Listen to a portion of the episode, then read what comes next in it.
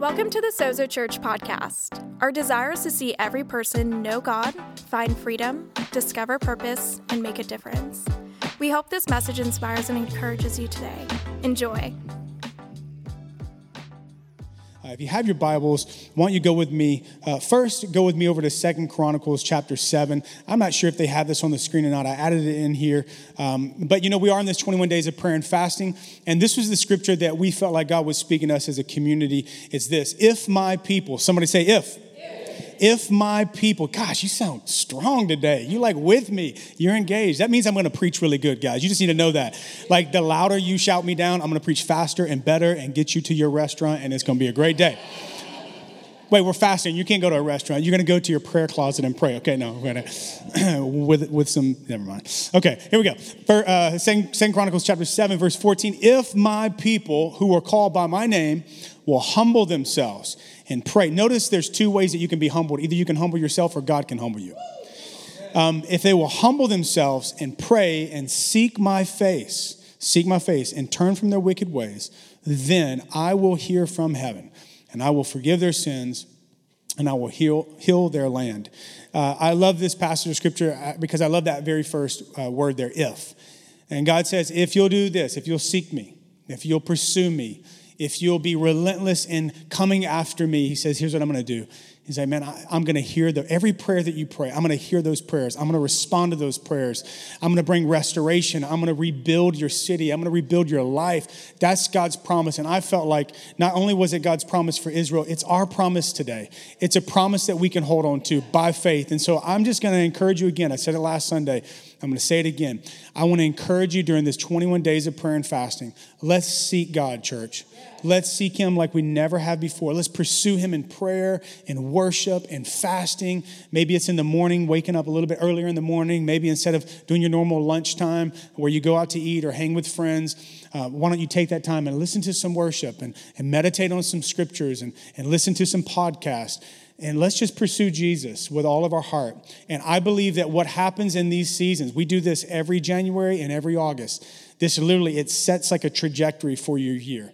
And I'm telling you, I've been doing this for almost 20 years of my life, and it truly is a difference maker. And, um, and I just want to encourage you if you've never fasted before, that's all right. Listen, go to our website, sozo.co, and somewhere on there, there's some stuff about fasting, okay? And it'll instruct you on different ways that you can fast. Sometimes people like to do this no sweets, right? right? You just cut out sweets. And sometimes people say no sweets, no tweets. You cut out social media. No sweets, no tweets, no meats. You cut out meat. Whatever you want it to be, you don't even have to rhyme. I just like to rhyme, okay? I missed my calling. I should have been a rapper. Anyway. Uh, we're in the collection of talks. Uh, I'm going to jump into this. We're in a collection of talks called Pause. Pause. Last week we talked about pausing, pushing pause to pray.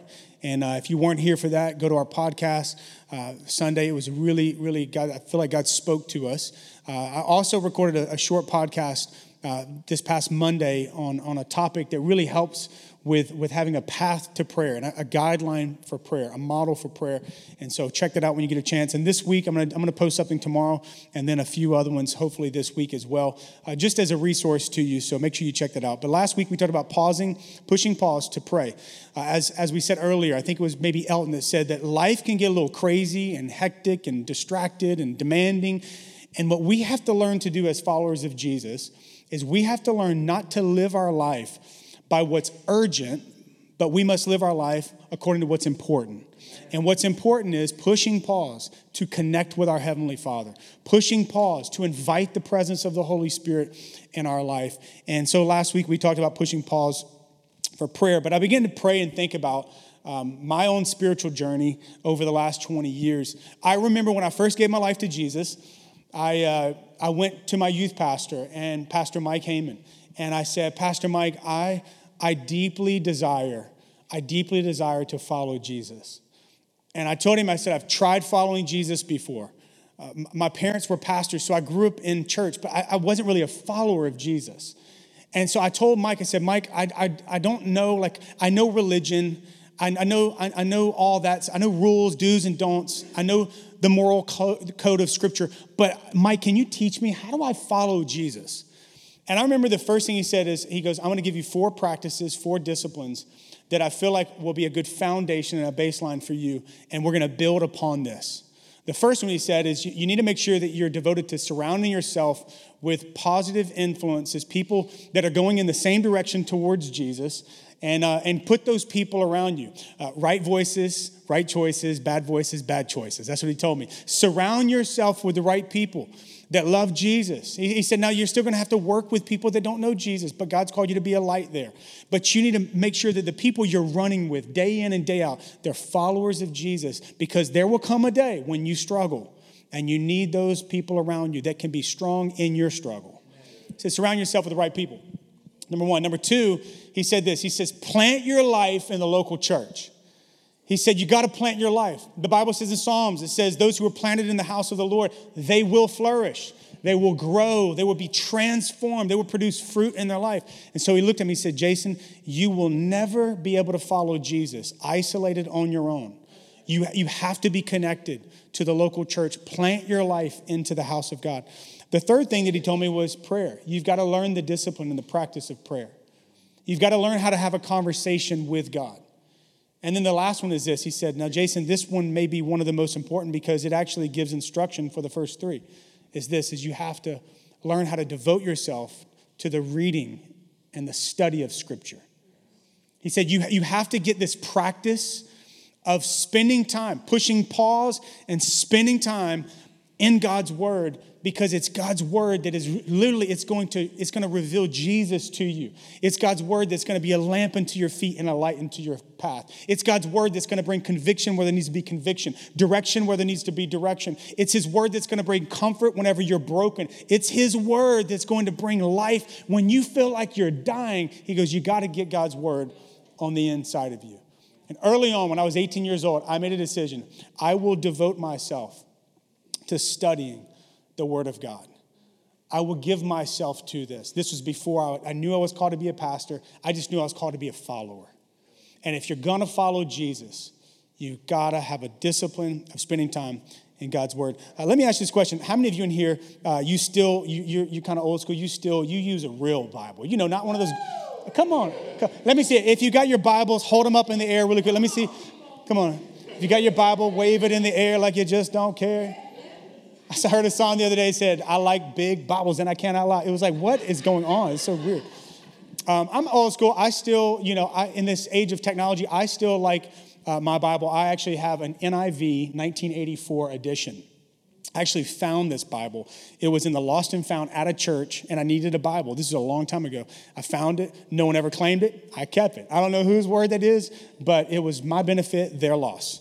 Uh, and I still have it. I have it in my bag right now, and it's all underlined and, and, it's, and it's amazing. I told, I told some friends one day, I said, You know what's amazing? Before I gave my life to Jesus, I, I, I, I, you may not know this about me, but I used to, I was developing my testimony and I did drugs, okay? And, and I, and I was telling these kids when I was speaking to this youth group, I said, I used to do drugs. I mean, I, I, did really bad drugs. I used to get high. And, and I said, now I still get high. Line upon line, precept upon precept. Greater is he that's in me than he that's in the. what? What? Stop it. Stop it, people. You're crazy. I better quit. But I love it. I love my Bible the word Bible is, is it's actually, it just means book. It, it, the Greek word biblios just means book. What sets the Bible apart from other books, because there are a lot of books in the world, what sets the Bible apart from other books, other biblios, is the word in front of it, holy. It's, the, it's a holy book, the holy book. It's, uh, it's comprised of 66 books, 39 in the Old Testament, 27 in the New Testament. The Old Testament is written in Hebrew, the New Testament written in, in Greek. And you know, here's the thing many people believe different things about the Bible. People that you work with, people that you grew up with, people that are in your family. Some believe it's fiction, some believe it's just a collection of, of nice, inspiring stories. Some believe it's inspired by God, but, but not really inerrant or infallible. Many people believe that it's not relevant or that it's just some antiquated piece of literature. And in this cultural moment that we find ourselves in, many people feel like we've moved beyond the scriptures. Some still believe, though, there's some that still believe that it is the Word of God that it's his actual words that men inspired by the holy spirit they, they penned these miraculous words and they still are true for today and, and i just want to share with you what our statement of faith is uh, regarding the scriptures, and they're going to put it on the screen for you. In case you were wondering what we feel about scriptures, is this: is the Holy Bible, containing the Old and the New Testament, is the only infallible, inspired, and inerrant Word of God. It alone is the ultimate, final, and eternal authority and source of all doctrine, instruction, correction, and reproof. It cannot be added to, subtracted from, or superseded in any regard. It contains all that is needed for guidance in godliness and practical Christian conduct. I think they have some scripture there. There you go. You can clap your hands for that. Um, we, we, we do not bend God's word to fit our preference. We bend our preference to fit God's word. We're a church that we teach and preach unapologetically the word of God. When we get up here and talk, when I get up here and speak, I'm not sharing just some ideas that I had, you know, last week that I thought were cool. I'm doing my best to do what the scriptures say to, to rightly divide the word of truth, to be good stewards of the word of God, and to do my very best. I'm not perfect, I'm growing, but to do my very best, just to take God's word and to, to just do my best to share it with you we believe in the word of god. Uh, maybe you're here today and you just wonder like how do we know that it's true? Listen i don't have enough time to go into apologetics regarding the, the, the infallibility of scripture and all those things but they're going to put this on the screen. If you're one of those kind of heady types and you're just kind of wondering right now and you just kind of you want more proof there's two great resources. One by a guy named josh mcdowell called evidence that demands a verdict uh, this guy is way smarter than me i like to put the cookies on the bottom shelf okay i'm not that smart okay I, I get it Three people thought that was funny. Okay, awesome. Does that mean that everybody else agrees with that? That I'm not that. Geez, church, where's your grace? Okay, um, but evidence that demands a verdict is a really good resource. Um, he's got some really good things. Like it's amazing the stats, and when you look at, uh, it's just uh, unbelievable. Go and check it out. The other one is a guy named Ravi Zacharias. Um, he's one of the leading apologists in, uh, in the world, really. Uh, and you can go to his website, rzim.org, and he has some great resources on there. But I have people ask me all the time, Jason, what about, what about the Old Testament, though? Like, it's hard to reconcile the, the New Testament God of love with this Old Testament God of like wrath. It just, it's just hard to reconcile those two things. And so people ask me that all the time. Now, I don't know all the nuances to be able to totally unpack unpack this idea of the New Testament, Old Testament being synced up together. Some people say that the Old Testament is the New Testament um, concealed, the New Testament is the Old Testament revealed. I've heard that before. But here's one thing that I do know. Here's why I still believe that the Old Testament is for us today. Though we live in a new covenant under a new period of grace, and though I love reading the Gospels, here's what I know about Jesus. If you go and you look at Matthew, Mark, Luke, and John, Jesus quoted out of two thirds of the Old Testament books in his teachings. And so listen to me. So here's that, one thing is kind of the kingpin for me when it comes to believing that the Old Testament is still good for us today and there's much to be learned.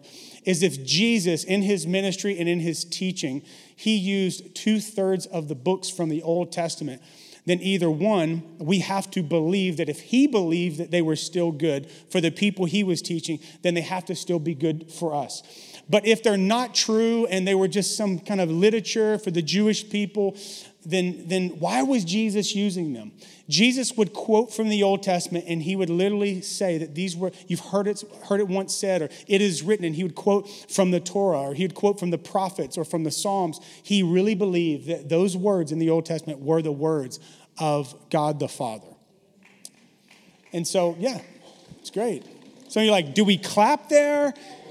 We're going to do a class after church and we're going to teach people when to say amen, how to clap. There's always that awkward person that claps in the wrong moment, like people are dying all over the place. Ah, it's like, don't. That's just awkward. It's weird. Say amen when, yeah, it's just, you know, so there's appropriate places, tasteful places. Look at 2 Timothy chapter 3. I love this.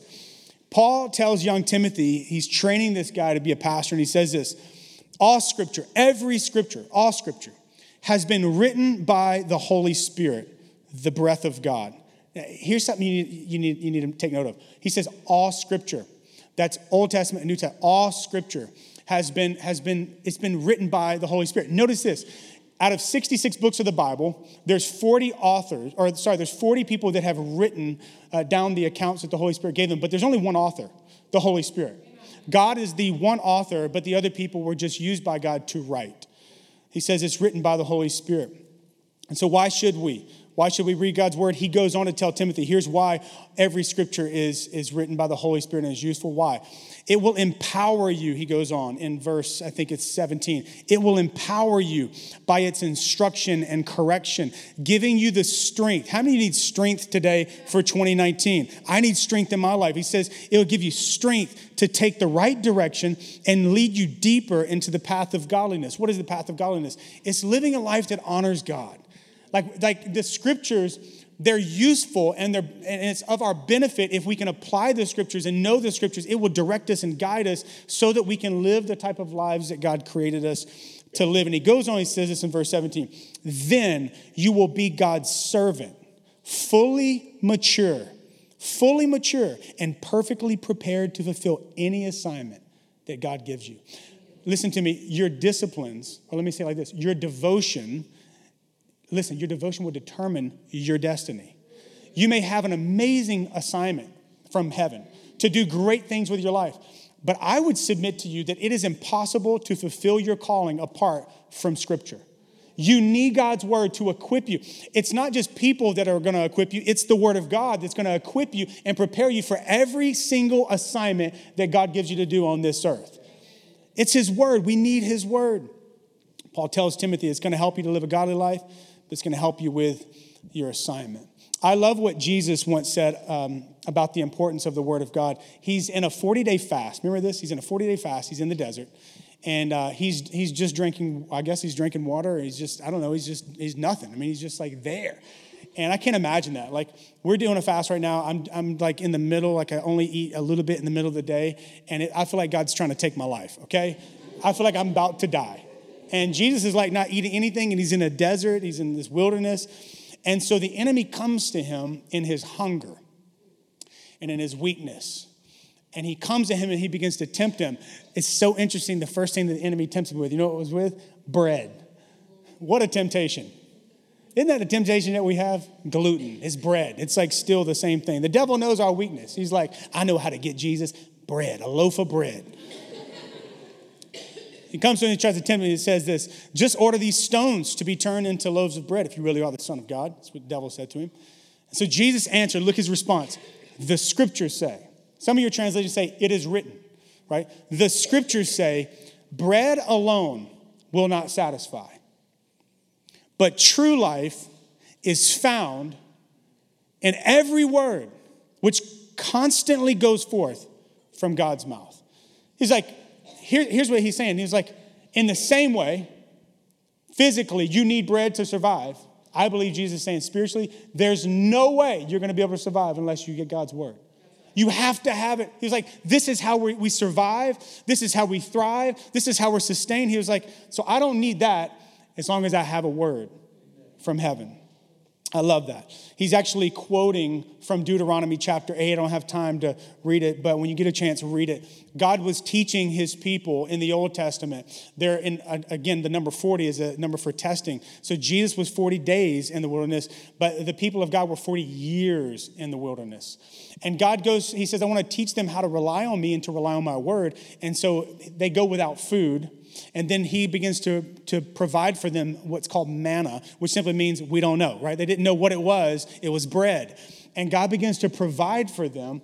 And it says this I'll just read one verse for you. Why did God do that? It seems a little bit cruel that he's making them go without to rely on him so that he can teach them something that they need to know, which is to rely on him. Look, yes, he said, He humbled you by letting you go hungry and then feeding you with manna, a food previously unknown to you and your ancestors. He did it, look at this, to teach you that people do not live by bread alone. Rather, we live by every word that comes from the mouth of God. God uses food, something physical, to teach a spiritual principle to his people to rely on him. Do you know why we fast? Here's why we're in a season of fasting right now. It's not so that you can lose weight, although that would be a great benefit. We are fasting to say this God, I want you to teach me more than, more than I've ever understood before. Give me a fresh revelation that I need you That I, God, I'm relying on you. I'm dependent upon you. And God, I, I need a word from you more than I even need bread. I need a word from you more than I need anything else, more than I need food. God, I need a word from heaven. Could it be that whenever Jesus prayed the Lord's Prayer, listen to this Our Father, who art in heaven, hallowed be thy name. Thy kingdom come, thy will be done on earth as it is in heaven. But look, back up. Go all the way to the beginning where he says this Give us this day our daily bread. Now, we all know that that's like a, it sounds like a material like provision statement, like a request, a petition for God to, to take care of our material needs. But could it be if all throughout Scripture, the Word of God is referred to as bread? When Jesus says, Will you pray like this? Give us today our daily bread. Daily bread. Could it be that Jesus is teaching us to pray and say, God, will you give us a daily word? Will you give me a word for today? I need a word from you today. I tell you what, every morning I do my best to do it. I'm not the best. Some days I have a crazy morning, I oversleep, or I do, you know, I have crazy demands. But I do my best to get into God's word and say, God, give me today my daily bread. I, I need a word from you, God. Could it be that he's saying that? I think when you read over and over again all the different places where, where the word of God is referred to as food, like milk or water or bread, all the like honey, it's like all these different things. It's as if it's as if scripture is trying to teach us that we cannot make it spiritually. We cannot make it spiritually without learning how to spend time pushing pause in getting in God's word. Now, here's the thing I, this is not a guilt trip sermon. I, I don't want to make you feel guilty. I'm not going to you know, make you raise your hand if you haven't been reading your Bible and then slap you on your hand and tell you, you bad, bad Christian, you. I'm Not going to do that at all. My, my honest and earnest hope and desire is that today the Holy Spirit would sort of whet your appetite a little bit and stir up a little hunger you know, the Bible says in Psalms that, I think it was David, he said, Your word is like honey on my lips. Sweet. It's like, what, what is that? Uh, many, many of the historians tell, and theologians tell us that these, these Jewish women, back in the Old Testament times, when they had their, their babies, they would nurse their babies. But there are many times they would read the Torah or they would recite the Torah, which is the Old Testament Word of God, scriptures. And when they would read it out loud over their child, they would, they would take their finger and touch honey and rub it over their baby's lips so that their baby would begin to eventually associate sweetness, the sweetness of honey, with the Word of God. My prayer today is that you just get a little, little honey.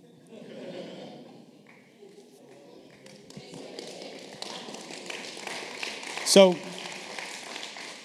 I love the clap breaks. It gives me a chance to take a sip of water. So good. So the question is how can we develop a doable and sustainable discipline or practice of feeding on the Word of God, spending time in His Word because it's His Word that's going to cause us to flourish in 2019. Listen, I'm, I'm talking to you about this for a few months, not so that you can tick off the daily spiritual to do list. It's not the goal. Not so that we can feel real pious and spiritual around our immoral, unreligious friends. Not so that we can earn God's love or approval do you know that if you do your, do your daily devotions every single day, God will not love you anymore? He will not. I'm teaching this to you not so that you can, you know, we can build up our spiritual equity in order uh, so that we can ask God for some bigger, better blessings in our life. Not so that we can cancel out our bad habits by doing this good habit. This point, or the point, is simply to nourish our souls so that we are healthy and strong and growing Christians, followers of Jesus. God's word is referred to, as I said earlier, like milk, water, bread, meat, and honey, nourishment for our souls, which leads me to my first point. Here's the thing where does it start at? How do we do this? What is the starting point? It all starts with a commitment to grow. It, it, this all starts with a commitment to grow. Listen, we will never have a discipline or a practice of, of pushing pause for scripture without a desire to grow. It, it has to start there. I, I, I would even submit to you that God has to put that desire there. Like you can't conjure up the desire for God's word. But I believe that whenever a person truly has been regenerated or has become a true follower of Jesus, your desires begin to shift. You once desired just turning up at the club, and then you desire to turn up at church. You once had a desire to just feed your flesh, and now you're getting these new desires to feed your spirit. You never liked worship. You thought those people were crazy. You thought those songs were terrible. You like Drake. now you like Hillsong who? I like that. Sozo worship who? Hey, write something, right? Your, your desires, your, your tastes start to change. Listen to me. We don't, we don't create that. We don't manufacture that. That's, a work of the Spirit. That's one of the proofs that there has truly been a, a, salvation experience and a transformation, that your desires begin to shift and change. Now, now, now, listen, you have to begin to feed your spirit and starve your flesh because whatever dog you feed is going to win the fight. You have to begin to feed yourself, but it starts with a commitment to grow. I made a decision when I was 18 years old. It wasn't to get in ministry, it wasn't to start a church in San Francisco my commitment was this when I gave my life to Jesus, I said, I'm committed to grow. If that means me cutting off friends or family members, I'm growing in Jesus. I'm gonna follow Jesus. If that means I gotta cut this out of my life, I'm growing in Jesus. I made a decision. I would quit this job because it was tearing me down and it was pulling me back, and I'd get a job that was harder, making less money because I'm committed to growing in Jesus. You will never, listen, you will never make a discipline or a practice of spending time in God's Word unless you first get that desire and fan that flame. God will put the desire in you. It'll be like a seed desire, but you have to cultivate it and nurture it. And it begins to grow. Listen, the more I read God's word, the more I love God's word. The more I, I'm disciplined in spending time in His word, the more I want it. Because it starts as a discipline, and then it becomes a desire, and then it becomes a delight literally, it doesn't start there. It starts as a, I need to go to the gym because it's January. You know that feeling before? You ever had that? You didn't desire to go back to SF fitness or orange therapy or whatever it's called, theory, and it feels like therapy. What'd you do? You weren't like, I'm delighting in and getting on a treadmill and running till I want to vomit. No. It was a, it was a decision that I need this discipline in my life. And what I've discovered with working out, with every, with all those things that are hard on the front end, you make it a discipline and you're devoted to it. You're committed to it. All of a sudden, you start to desire to go to the gym. You start to desire to eat healthy. Literally, your habits, you, you form your habits and your habits form you. And then it becomes this, this delight. You delight in the Lord. You delight in worship. You delight in prayer. You delight in reading God's word. But it starts with a commitment to grow. First Peter chapter 2 says it like this In the same way that nursing infants cry for milk, you must intensely crave the pure spiritual milk of God's word. For this milk will cause you to grow into maturity, fully nourished and strong for life. Fully, fully nourished and strong for life. Uh, write this down. I can almost guarantee you this truth or this in, in prayer this morning, I can almost guarantee you this truth. You will only become like Jesus to the degree that you are committed to knowing and obeying his word. We cannot grow. We will never grow apart from spending time in God's word and letting his word. Listen, it's the only book that, that you don't not only read, it reads you. It transforms you through the power of the Spirit, through the truth of God's word. It's like a mirror. We begin to see our flaws and our inadequacies, but we, it's also like a magnifying glass, and we begin to see God's love and acceptance and grace towards us and His favor towards us. It's an unbelievable book. But listen, we will never grow in our knowledge of Jesus. We'll never grow in our love for Jesus apart from His word. Prayer is, listen, prayer is not enough. Prayer is not, church is not enough. We need the Word of God and it causes us to grow. Listen, if you want to grow, you've got to eat. I think that's the point that some of these passages are trying to make. You've got to eat in the same way a baby has to be nursed with milk, and then they mature, and then they begin to have solid food. In that same maturation process, a baby would die if it did not have nourishment and food. It would a baby would literally. My wife's pregnant. Listen, I know this. Our grocery, but we had two boys. They eat like a thousand dollars a month. They eat so much food. They're, they are literally eating us out of house and home. My dad used to say that. I was like, what does that even mean? I have the revelation now. I know what it means. They eat everything. Why? Because they're growing. And you need food to grow. You need the word of God if you're going to grow. Look at this, what it says. And this is strong. Don't get offended at me. Get offended at God. Okay. Hebrews five. You have been believers so long now that you ought to be teaching others. Instead, you need someone to teach you again the basic things about God's word. You are like babies who need milk and cannot eat solid food. For someone who lives on milk is still an infant and doesn't know how to do what is right. This is so strong. It's like a Holy Spirit backhand. You know what he's saying? Grow up. That's what he's saying. He's like, you, you, you, you wonder why you're not growing. You wonder why not, you're not strong because you eat once a week. Bow your heads. We just need to shut this down. Like, is this too much? I don't want you to feel beat down. I want you to feel encouraged. You know how sometimes work, I'm working out right now, so all my illustrations are gonna be about working out, okay? My chest, my chest, in February, you don't have to deal with it anymore because I probably won't be working out again. But my chest and my, and my butt hurt so bad right now. It's painful. But you know what? You know what's funny about the gym is different from when you get like hurt or injured when you fall and you scrape your knee or you hurt, you bum yourself. The pain you get from the gym is that pain that feels good because you know it's making you better. That's my prayer that if you ever feel a little pain when you're at church, it's because you know it's, this is to make me better. Let me keep going. Let me move on. He, he says in there, he's like, guys, you really at this point in your spiritual journey, like you got saved in 92, right? Back in 95, you prayed that prayer, walked the aisle, got the liquidate, you know, date with the water, you got baptized. Like at this point in your life, you actually should probably even be on the stage teaching like you should know my word at that point. But instead, you're still, you're still on the bottle, is what he's saying. Oh, it's such a strong, strong thing. I, I just, just, just receive this. We need to all grow up, myself included. How do we grow up? The Word of God. We need to move from milk to meat. I love that. Here's the thing about it. He says that you're going to get strength. All throughout it, you see it's going to make you stronger, stronger, stronger. The problem is, is I talked to a lot of Christians as a pastor, a lot of believers, people that I've pastored for 20 years, they, they come to me when they're struggling. Now, this isn't in every case, so hear me out. I'm not trying to be like a generalization, but probably eight times out of 10, people come to me when they're struggling, and I'll begin to ask them certain questions, and almost, almost every time, they're struggling with whatever situation. The situations are different, the storms are different, but the struggle is the same, and it's usually linked to this they have no discipline and practice in their life of spending time in the Word of God.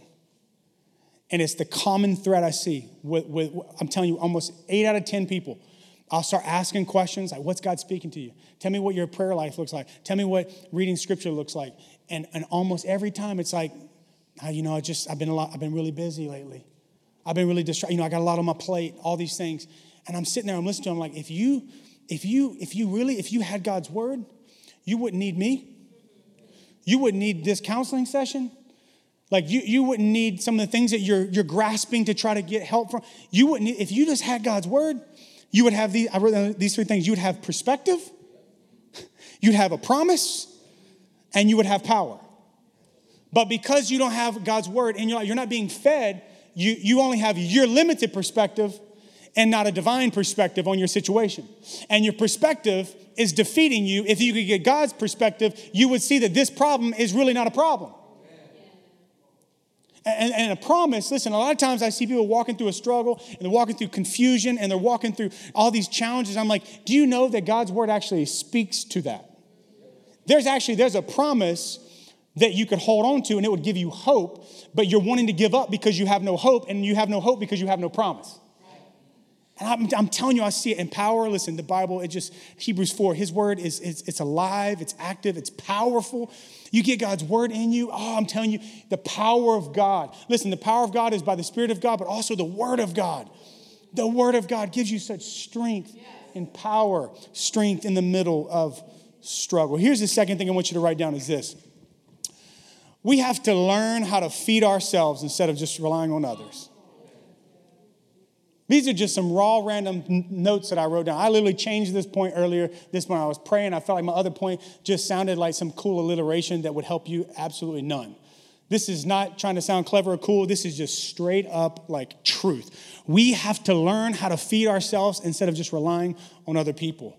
1 Corinthians chapter 3, verse 2, he said, Paul says this, I fed you. You didn't feed yourself. I fed you milk, not solid food, for you were not ready for it. And even now, you're not ready for it. You know what he's speaking to? Their diet and their delivery. He's like, your diet is milk, though you need meat. Though, though you, you should be at the point where you should be getting meat, but you're still an infant, you're still a baby, and so your diet's off. And then the delivery system is this, is I'm still feeding you.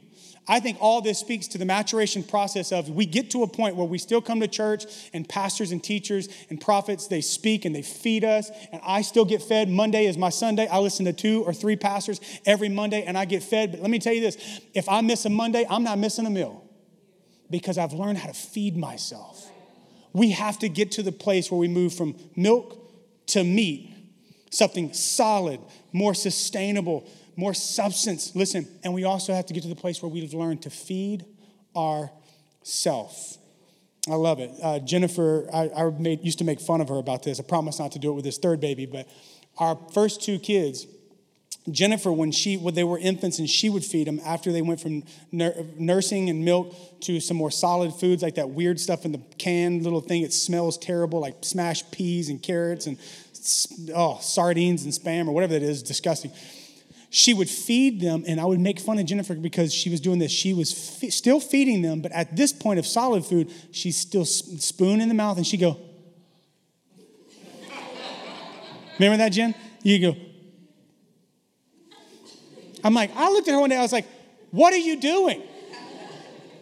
She goes, "I'm just, you know." She laughed at me. She was like, "I'm, I'm feeding them, but I mean, they're when they see my mouth, I'm, I'm, I'm teaching them, I'm teaching them how to open their mouth and feed. Mm. She, she, was, she was feeding them, but there was this in between stage where she was feeding them, but she was also teaching them how to open their mouth and feed themselves. And then we started putting the spoon in their, in their hand, and they got the spoon, and they're like, you know, it's sauce in their head and, and carrots up their nose, and just, it's a mess, right? You need to understand that that I think that, that you, you got to get it, that there's a, there's a parallel physically and spiritually. That for some of you, you've never spent time, you've, maybe you've never had anybody, you know, teach you. Maybe you've never had that before. It's our honor to get to hopefully teach you and share with you some principles of spending time in God's Word. And I'll, I'll share some of that in our remaining time and then this week. But, but you need to know that at first it may be a little messy.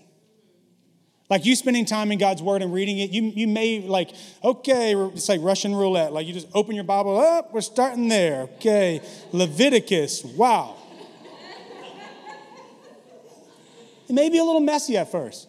It's okay. I remember I shared my devotions with a guy named Adam Bro. When I first gave my life to Jesus, I said, "Look what God spoke to me." I showed him. He goes, "Dude, that's actually that's that's heresy. That's not right." What you, but he was like, "I'm proud of you for at least attempting." But that's let me bring some clarity to that scripture, right? It may be a little messy at first, but there will come a day, like we, with our kids now. Now we're no longer, but now it's, it's, it's great. Nixon, he's still young, but he'll come and come to me at the table and say, Dad, look what I made for you. He's attempting to cook something. It's still disgusting, but he's attempting. Liam, a little bit more progressed, and he can, he can make a few more things. But I long for the day whenever I'm going to sit in a recliner Liam's going to be out there grilling. He's going to come in, have me a steak. It's going to be a, it's part of the maturation process, but it does take time. I want to encourage somebody today. I just sense this. Really, I sense the Holy Spirit saying, You've been discouraged because it's been a mess and it hasn't worked. You're struggling to feed yourself, but you want to. You have the desire. Don't give up. Don't give up. Let us help you. Get in a small group. Let us help you. We will teach you how to feed yourself. Let me keep going just to illustrate the point a little bit more about how we have to learn how to feed ourselves. Acts chapter 17, the Bereans. I've always loved this. It's a community of Jewish believers called the Bereans. It says that night, the believers sent Paul um, and Silas off to the city of Berea, where they once again went into the synagogue. That was like a church. It says they found that the Jews of Berea were of noble character and much more open minded than those of the Thessalonians or in Thessalonica. They were hungry. Look at that. They were hungry. There was a deep desire, a longing, as some of you have here. There was a hunger to learn and eagerly receive the word. Now, look at this. Every day, every day, every day, every day, every single day, every day, they, not Paul and Silas, the Bereans, they opened the scriptures to search and examine them. Why? To verify that what Paul taught them was true we have a growing uh, culture within the church where people show up at churches all across the world, specifically in, in, in the West, show up at church and they hear someone teach something and they never spend time in God's word, and they could be hearing something that, that is off or, uh, or, or, just heresy or whatever, but they never spend any time, and so they're just getting fed lies or propaganda. I want to encourage you the type of church, I want to have a Berean type church where you don't, listen, don't believe me. I give you permission. Don't believe anything I say. Go home and check it out for yourself. Exa- search the scripture, examine, like, yeah, Jason, I disagree with, and it's okay. You may disagree with me on some things. You don't have to agree with us to be with us.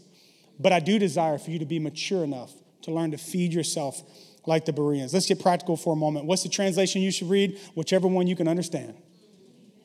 I read NIV 84 because I like the throwback, but also like the Passion Translation, New Living Translation, English Standard Version, the Message Translation. Sometimes I'll read that to kind of spice it up a little bit with Eugene Peterson.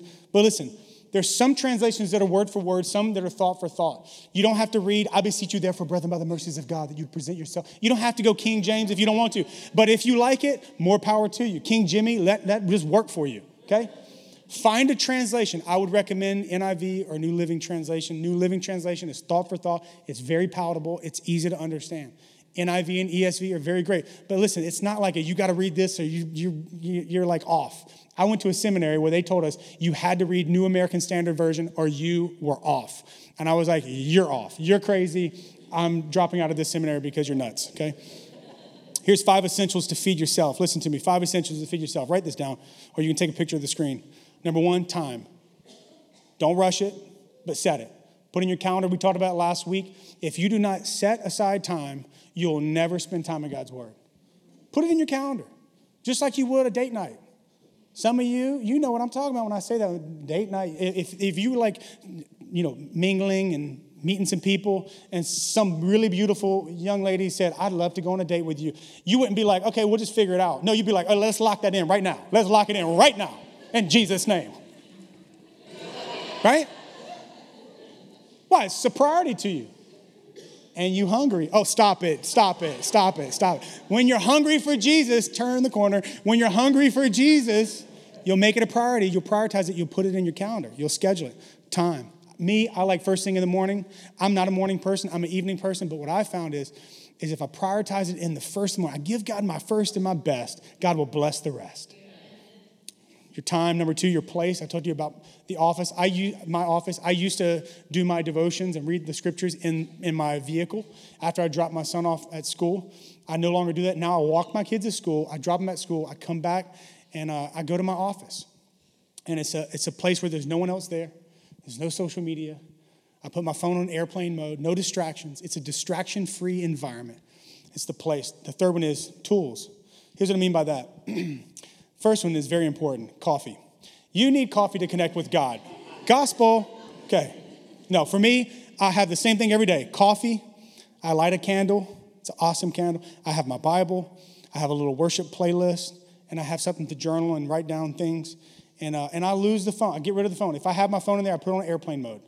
And I don't want to be a distraction, but I have my tools. Just like if you're going looking for treasure, you would have certain tools, right? You, you would have those things. You should have that. Strategy, I like personally, I like this two different things is I like SOAP technique, scripture observation application prayer. It's awesome. Um, scripture observation application prayer. I don't have the time to go into that today, but uh, I'll talk about it tomorrow on the podcast. Go to our podcast, and I'm going to explain the SOAP technique, scripture observation application prayer. I like that strategy. Uh, another strategy that I talked about last week is Lectio Divina uh, which simply means divine reading. You take scripture and you meditate on scripture, you contemplate that, and you let it guide you, and you, un- you begin to understand and unfold the word of God.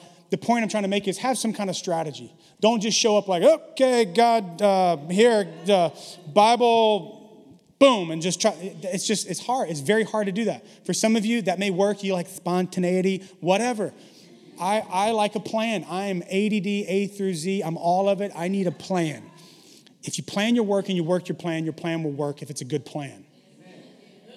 The last one is you need grace. Don't make this legalistic. That's not the point. Man, let it be life giving. You know what I do sometimes? I'll read God's word in my devotion time and I'll get nothing out of it. You know what I'll write in my journal? I got nothing.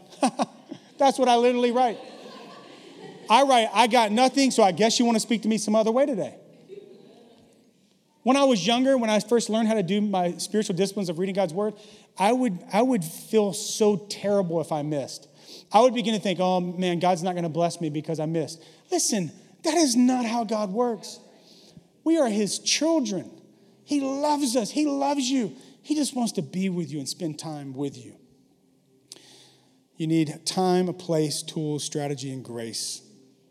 Let me encourage you that, as I said earlier, it is an acquired taste, and you will acquire it if you make it a discipline first. I'll just give you this last, um, last little thought here. John chapter 5, verse 39 is a great passage of scripture because the Pharisees, the religious people of Jesus' day, they knew the word of God more than anybody else. Like they had memorized the Torah, many of them. Five, the first five books of the Old Testament, the Torah or the Torah, they memorized it. Like I thought I was pretty good. Like I can quote a few scripture, like the weapons of our warfare are not carnal, but the mighty in God for pulling down every stronghold and everything that sets itself up against the knowledge of Jesus Christ. If we confess our sins, we're faithful and just to forgive us of all of our sins. I, I know some scriptures, but just because you know something doesn't mean you know something.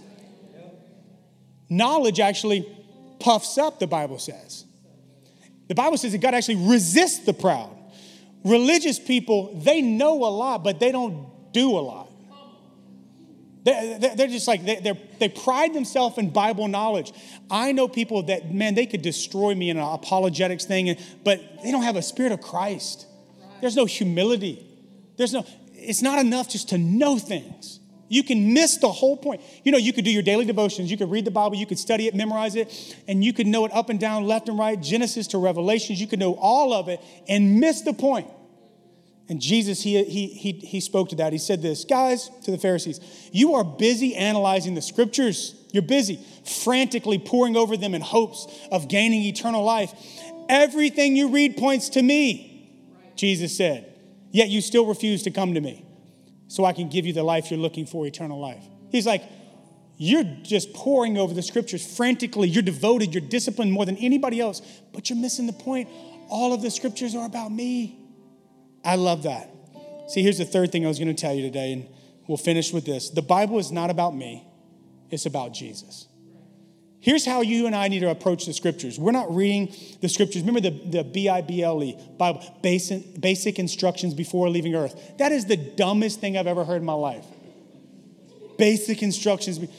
The Bible's a roadmap to success. No, it's not. It's a roadmap to Jesus.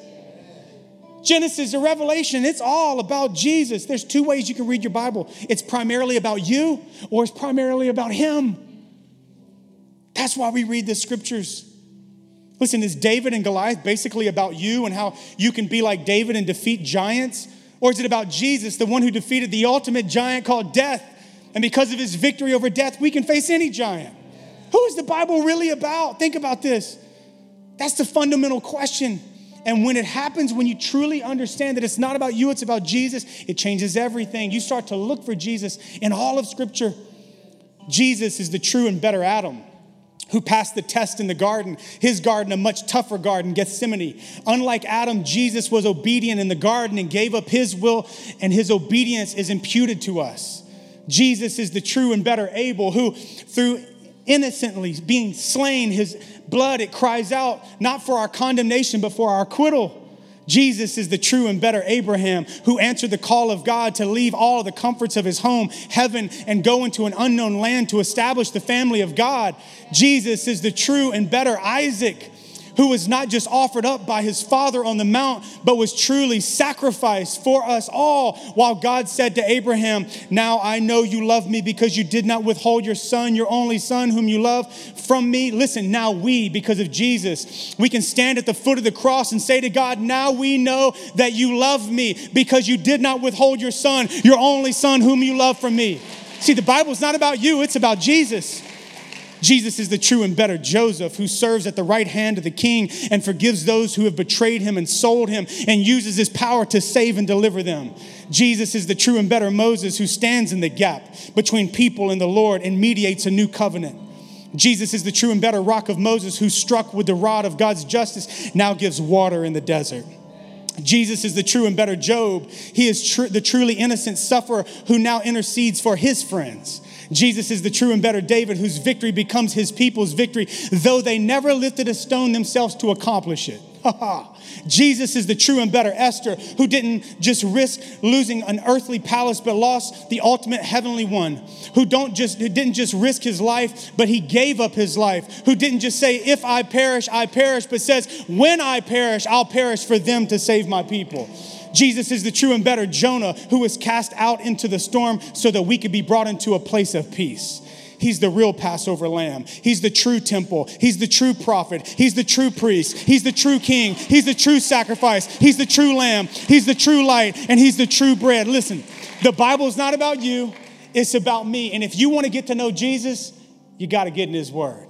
You need his word in you because when his word gets in you, it will transform and change you into the image of Jesus as you hear him, as you see him, and as you obey him. Amen. Thanks for listening. Join us each week here on the podcast or live in San Francisco. Keep up with life at Sozo by following at Sozo Church SF on Facebook, Instagram, and Twitter. Have a great day.